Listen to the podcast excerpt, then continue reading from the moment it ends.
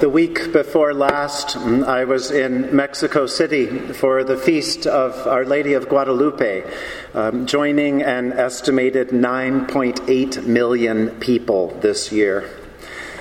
That celebration commemorates the appearance of the Virgin Mary in 1531 to an indigenous Mexican named Juan Diego. As one might imagine, the Spanish Bishop of Mexico at that time was skeptical about the story, and so he demanded proof. And so off Juan Diego went back to the same hill where the image of the Virgin Mary had appeared to him, and she appeared again. When he told her his problem, that the bishop wanted proof, she told Juan to come back to the hill the next day, and he would have his proof. When he returned the next day, he found roses in full bloom, roses such as never would grow on such a hill in Mexico. He gathered them in his tilma, his outer garment, and he ran down to show the bishop.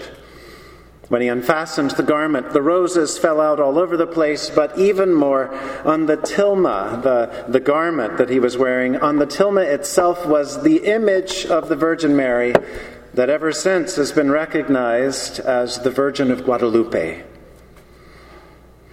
Because of her timing, 1531, the encouragement from the official church, mostly the Spanish officials then in Mexico, and especially because this image on the tilma blends aspects of the Spanish Virgin Mary with aspects of an indigenous Mexican girl the appearance of the Virgin of Guadalupe went a long way toward reconciling Aztec religious beliefs with Christian beliefs.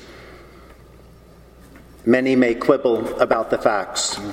Is the Virgin of Guadalupe simply a revision of a similar Im- image found in the choir of a, a seminary in Extremadura, Spain, where many of the conquistadors came from? Was the image of the tilma really just painted by a first generation Mexican convert to Christianity? On and on the questions go, and books and pamphlets have been written about such questions. But the point I take from that story, the point that millions of other people pick up either consciously or unconsciously, is that God, through God's messenger, the Virgin Mary in this case, spoke to a simple, ordinary man like Juan Diego.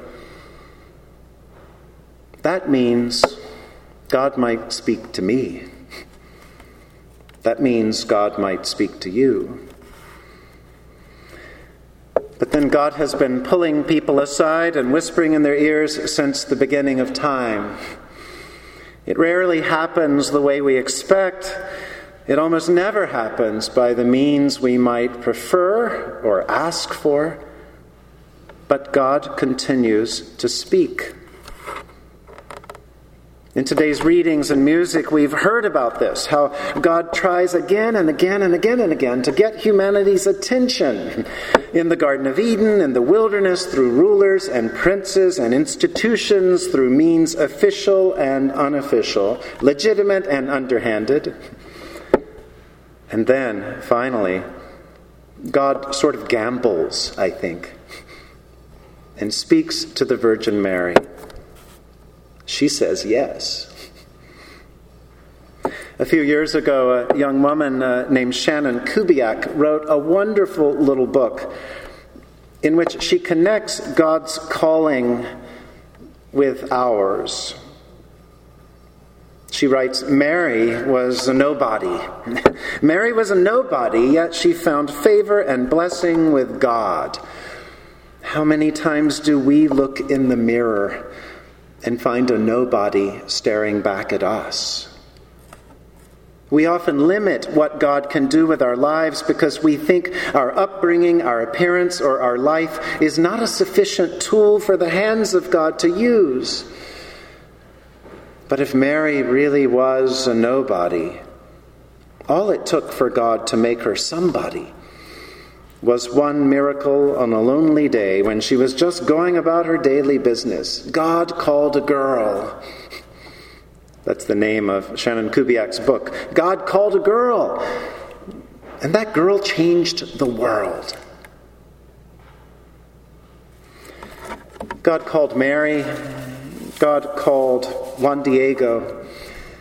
God continues to call. I think God calls people like Greta Thunberg. God calls Banksy. God calls you, and God calls me. God calls us to continue making the word flesh, putting God's love into human form in our world now. That amazing Poulenc anthem that we heard just a few minutes ago asks of the shepherds, Whom did you see, shepherds? Say, tell us. Who appeared on earth? Say, what did you see? Well, after returning from Bethlehem, when people asked, I'm sure the shepherds tried to explain what they had seen. They probably tried to use words and gestures. Maybe they even quoted some scripture or sang a song. But if anyone was convinced in their day and ours, it would be by a life that has changed because of what one has seen. People will believe in the love of God when they see that love. Not in the scriptures, not in the skies, not in literature or film or art, but in the way we act and speak and sin and forgive and continue to love. May we do our part in God's ongoing incarnation. In the name of the Father, and of the Son, and of the Holy Spirit. Amen.